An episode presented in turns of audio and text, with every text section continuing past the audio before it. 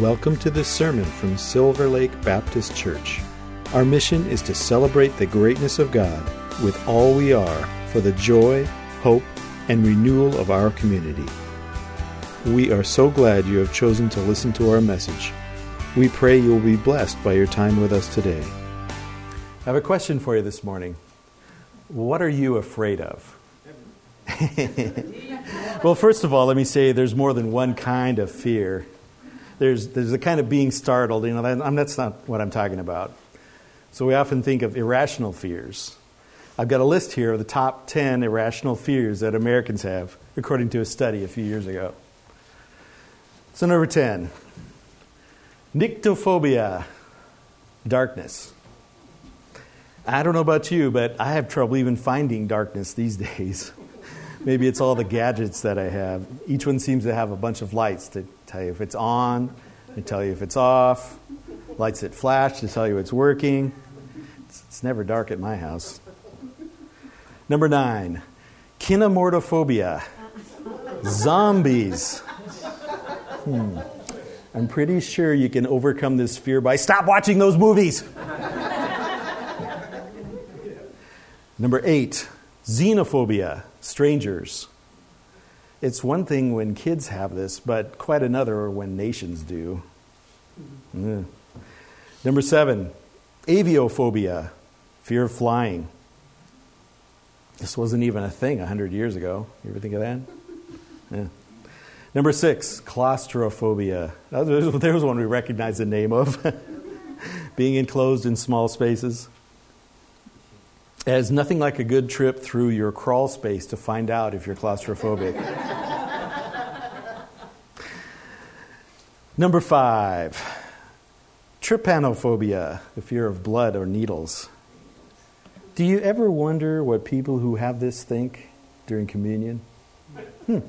Mm, don't know. Aquaphobia, drowning. I'm guessing there are more of these people in Colorado than in Washington but I don't really know. entomophobia, bugs. My wife has entomophobia. When we first moved into the house where we're living now, it had been empty for several months and had become infested with large spiders. Large, yeah. I'd kill several every day. Luckily, they're not too smart. One day, I went to smack one and missed it in front of my wife, and it ran under the couch which really raised her excitement level. with a shot of adrenaline, I picked up the end of the recliner couch with one hand and stomped the thing.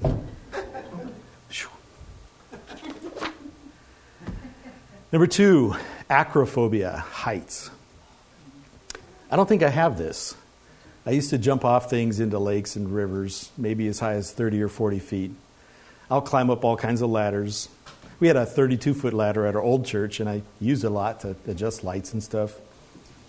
That being said, I was at an overlook a few years ago, maybe 200 feet high, that had a transparent floor.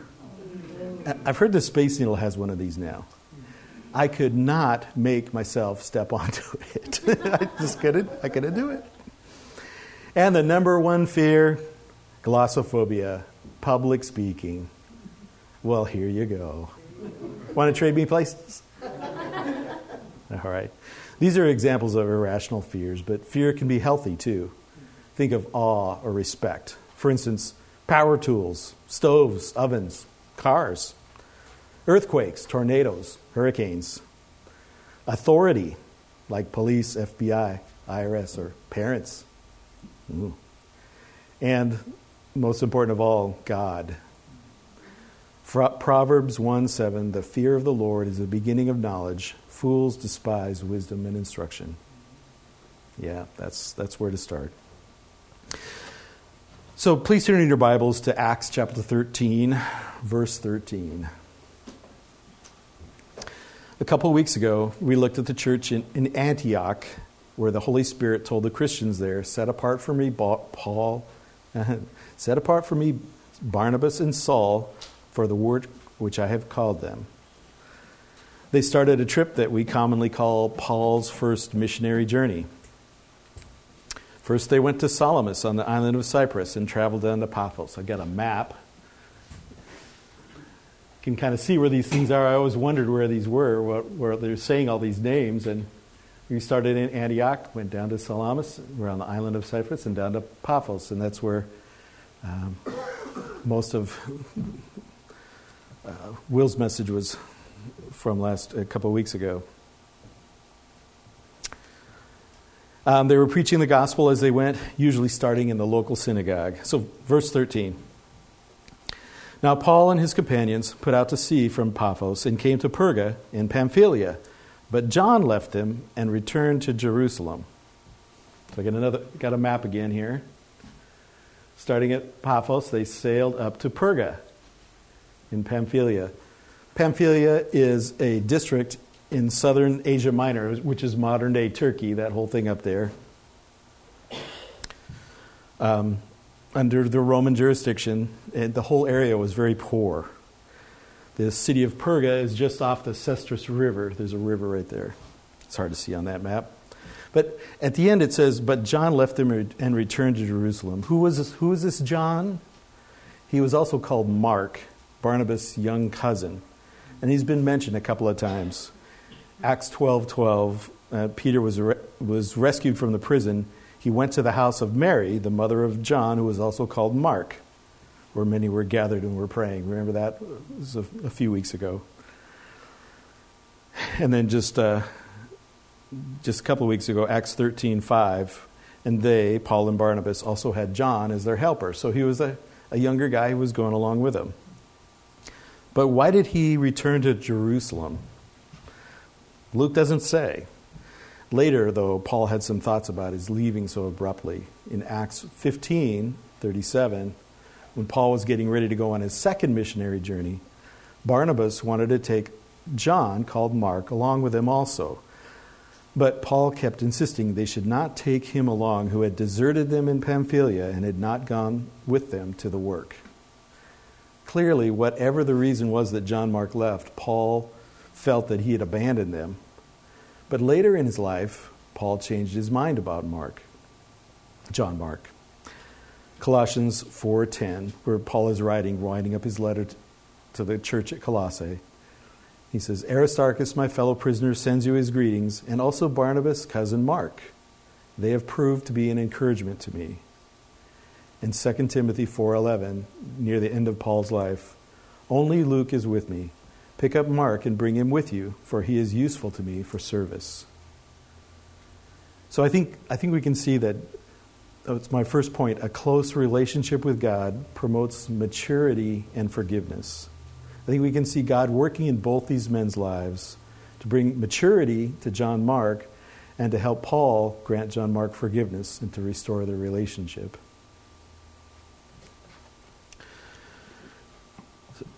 Acts 13, verse 14. But going on from Perga, they arrived at Pisidian Antioch, and on the Sabbath day they went into the synagogue and sat down. And here's my last map here.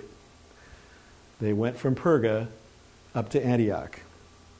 And this is Pisidian Antioch. There's two Antiochs, right? So they got to keep them straight, kind of like we have some of that around here. I know that I grew up in a town called Auburn, Washington, but there's Auburn, New York, and there's Auburn. There's lots of Auburns in different states, and we keep them straight somehow. Same that these guys do. Up until now, Paul and his companions had been sailing. They start, now it was an overland trek. Antioch in Pisidia is about 100 miles north of Perga over the Taurus Mountains. It sat at about 3,600 feet elevation. It was a Roman colony city and was the civil and military center of that region, had a large Jewish population. Like Paul usually did, he started the ministry in the synagogue, the hub of the Jewish community. Verse 15 After reading the law and the prophets, the synagogue officials sent to them, saying, Brethren, if you have any word of exhortation for the people, say it. Paul stood up and motioning with his hand, he said, Men of Israel, and you who fear God, listen. So Paul is addressing the Jews and you who fear God. In other words, Gentiles, non Jews, that were there seeking God. We saw this a couple of months ago in Acts 10, verse 2. uh, Cornelius, the centurion, remember that? A devout man, one who feared God with all his household. It's always been God's intention to draw people to himself through the witness of the Jewish people. That's my second point. God has always wanted all people to know him. Psalm 67. So notice that Psalm 67, when this was written, the us that we're going to see over in, again here is, is Israel, because that's when it was written. That's who it was written by. God be gracious to us and bless us, and cause his face to shine upon us, that your way may be known on the earth, your salvation among all nations. Let the peoples praise you, O God. Let all the peoples praise you. Let the nations be glad and sing for joy. For you will judge the peoples with uprightness and guide the nations on the earth. Let the peoples praise you, O God. Let all the peoples praise you. The Lord has yielded its produce. God, our God, blesses us. God blesses us that all the ends of the earth may fear him. Now, Paul's going to preach a sermon to these people. And as we go for, through the first part of his message, I'm going to read scriptures from the Old Testament that probably would come to the mind of the, of the hearers. This is all about the things that God did. I'm also going to say some of the, pronounce some of the Greek words that, uh, that I help, that I think help describe what's, what he's saying here. In verse 17. The God of this people, Israel, chose our fathers. He chose their fathers, eklegomai. It means to make a choice in accordance with a specific preference, to select them for himself. This refers back to Genesis 12 1. Now the Lord said to Abram, Go forth from your country, and from your relatives, and from your father's house to the land which I will show you. And I will make you a great nation, and I will bless you, and I will make your name great so you shall be a blessing, and I will bless those who bless you, and the one who curses you I will curse. And in you all the families of the earth will be blessed. And then later in Deuteronomy 4, verse 37, because he loved your fathers, therefore he chose their descendants after them, and he personally brought you from Egypt by his great power. In Isaiah 41 8, God is speaking. But you, Israel, my servant, Jacob, whom I have chosen, descendant of Abraham, my friend. So back to verse 17 now in Acts. The God of this people, Israel, chose our fathers and made their people great during their stay in the land of Egypt. God made the people great, hupsao, to cause to enhance in honor, fame, position, power, or fortune. He made them great in numbers and power. Exodus 1 7. But the sons of Israel were fruitful and increased greatly and multiplied and became exceedingly mighty, so that the land of Egypt was filled with them. And in Deuteronomy 10:22, Moses is speaking to Israel, "Your fathers went down to Egypt, 70 persons in all, and now the Lord your God has made you as numerous as the stars of heaven." So verse 17, we said the God of this people chose the God of this people chose our fathers and made the people great during their stay in the land of Egypt, and with an uplifted arm he led them out of it. God led them out of Egypt, exago, to conduct from an area, to lead out, to bring out of a country. He brought them out with mighty power. That's what it means by his uplifted arm. Psalm 136 Give thanks to the Lord, for he is good, for his loving kindness is everlasting. Well, we just sang this last week, right? Give thanks to the Lord, for he is good. His love endures forever. And then, uh, as we go on in that uh, psalm, to him who smote the Egyptians in their firstborn and brought Israel out of their midst with a strong hand and an outstretched arm, to him who divided the Red Sea asunder and made Israel pass through the midst of it. But he overthrew Pharaoh in his army in the Red Sea. In Jeremiah 32 21, Jeremiah is praying to God, You brought your people, Israel, out of the land of Egypt with signs and wonders, and with a strong hand and an outstretched arm, and with great terror. Deuteronomy 7, verse 6, Moses is speaking to Israel For you are a holy people to the Lord your God. The Lord your God has chosen you to be a people for his own possession out of all the peoples who are on the face of the earth. The Lord did not set his love on you, nor choose you, because you were more in number than any of the peoples, for you were the fewest of all peoples, but because the Lord loved you and kept the oath which he swore to your forefathers.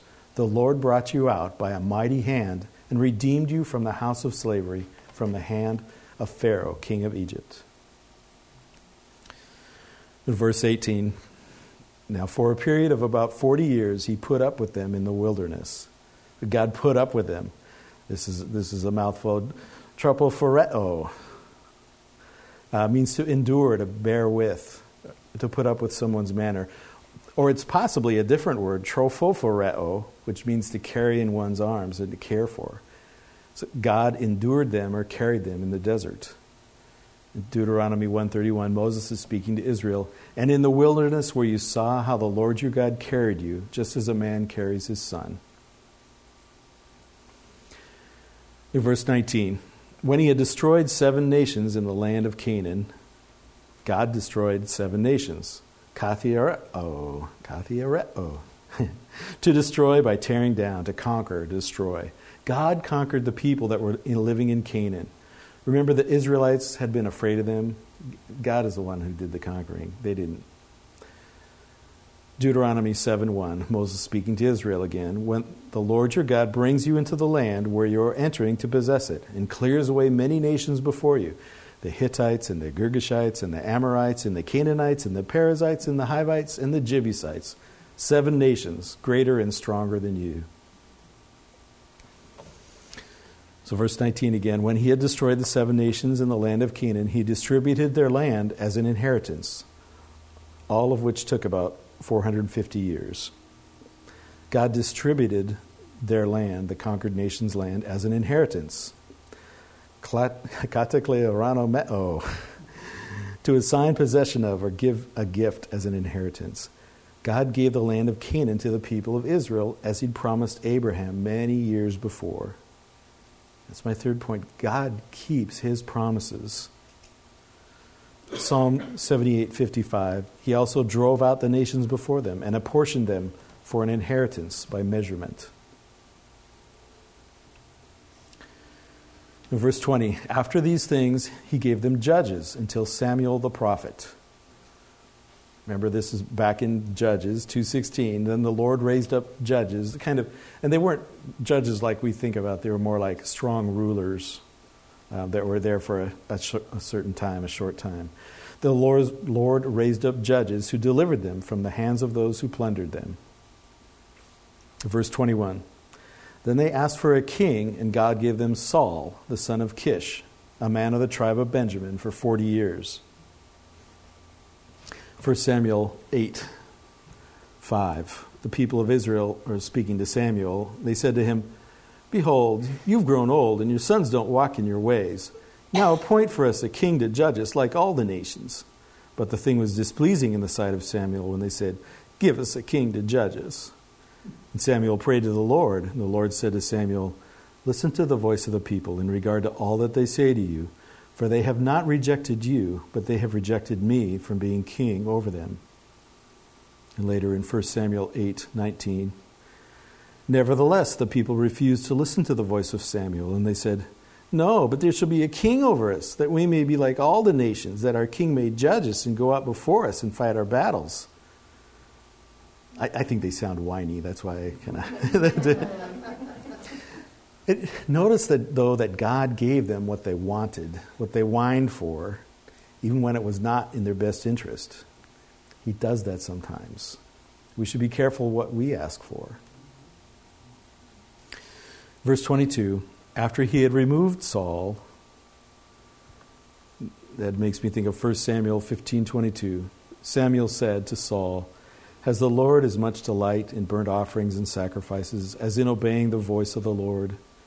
Behold, to obey is better than sacrifice, and to heed than the fat of rams. For rebellion is as the sin of divination, and insubordination is as iniquity and idolatry. Because you have rejected the word of the Lord, he also has rejected you from being king. Verse 22 After he had removed him, he raised up David to be their king, concerning, whom he also testified and said, I have found David, the son of Jesse, a man after my heart, who will do all my will. 2 Samuel 7 8, God is speaking to Nathan the prophet. Now, therefore, thus you shall say to David, my servant, Thus says the Lord of hosts, I took you from the pasture, from following the sheep, to be ruler over my people Israel. And in Psalm 89:20, God is speaking. God says, "I have found David, my servant." 1 Samuel 13:14, Samuel speaking to Saul, "The Lord has sought out for himself a man after his own heart, David, and the Lord has appointed him ruler over his people." A man after his own heart. What does that mean? In, in Hebrew and Greek, the word heart had a different implication than it does for us in English today. We think of the heart as the seat of our emotions. They thought of it as what we call the mind or the will. So, a man after his own heart means a man who lives in accordance with my will or his will. Or the phrase, just like the phrase after it says in verse 22, who will do all my will. It doesn't mean David was perfect, because he wasn't. 1 Kings 15:5 because David did what was right in the sight of the Lord and had not turned aside from anything that God commanded him all the days of his life except in the case of Uriah the Hittite. So verse 23 from the descendants of this man David according to promise what were those promises? Psalm 89:35 Once I have sworn by my holiness God is speaking I will not lie to David. His descendants shall endure forever, and his throne as the sun before me. It shall be established forever, like the moon, and the witness in the sky is faithful. Jeremiah 23 5. Behold, the days are coming, declares the Lord, when I will raise up for David a righteous branch, and he will reign as king, and act wisely, and do justice and righteousness in the land. In his days, Judah will be saved, and Israel will dwell securely. And this is the name by which he shall be called, the Lord our righteousness. Up until this point, Paul's been recounting the past for the people, relating God's faithfulness through the many years of Israel's history. Now he's about to reveal God's ultimate faithfulness. Verse 23 From the descendants of this man, according to promise, God has brought to Israel a Savior, Jesus the Savior that God had promised, the deliverer, the Messiah, the Christ, has come. Last year, a bunch of us went through a study through the whole Bible. Remember how the Old Testament was constantly referring to the deliverer, God's Son that would free us from our sins? It's Jesus. Mm-hmm. That's my fourth point. God gave us a Savior, Jesus. And He isn't just for Israel, but for all people everywhere. Remember, even from the Christmas story, Luke 2 10. But the angel said to them, to the shepherds, Do not be afraid, for I bring you good news of great joy, which shall be for all the people. All the people. For today in the city of David there has been born for you a Savior, who is Christ the Lord. In verse 24, after John had proclaimed before his coming a baptism of repentance to all the people of Israel. So he's talking about John the Baptist and how he had come before Jesus. Like in Luke 3 3. And John the Baptist came into all the district around the Jordan, preaching a baptism of repentance and forgiveness of sins. Again, God had told people ahead of time that John the Baptist was coming to herald, to announce the deliverer. In Malachi 3 1, God says, Behold, I am going to send my messenger, and he will clear the way before me. Isaiah 40, verse 3. A voice is calling, Clear the way for the Lord in the wilderness, make smooth in the desert a highway for our God. Now, verse 25. And while John was completing his course, he kept saying, What do you suppose that I am? I am not he. I am not the deliverer, he's saying. But behold, one is coming after me, the sandals of whose feet I am not worthy to untie. This is just what he said in Luke 3:16. John answered and said to them all, but as for me, I baptize you with water, but one is coming who is mightier than I, and I am not fit to untie the thong of his sandals. He will baptize you with the Holy Spirit and fire. So, the Savior, the Messiah, the Christ, Jesus, has come. He's the Alpha and the Omega, the beginning and the end. But what did he do? How can he deliver us from our sins so that we can have fellowship with a holy God? Come back in two weeks as we study the conclusion of Paul's sermon. And come back next week to hear Pastor James' message. Let's pray. Father, we thank you so much for your faithfulness. Um, you are faithful even when we're not. Uh, you love us and um, take care of us. And we love you too. In Jesus' name, amen. Thank you for listening.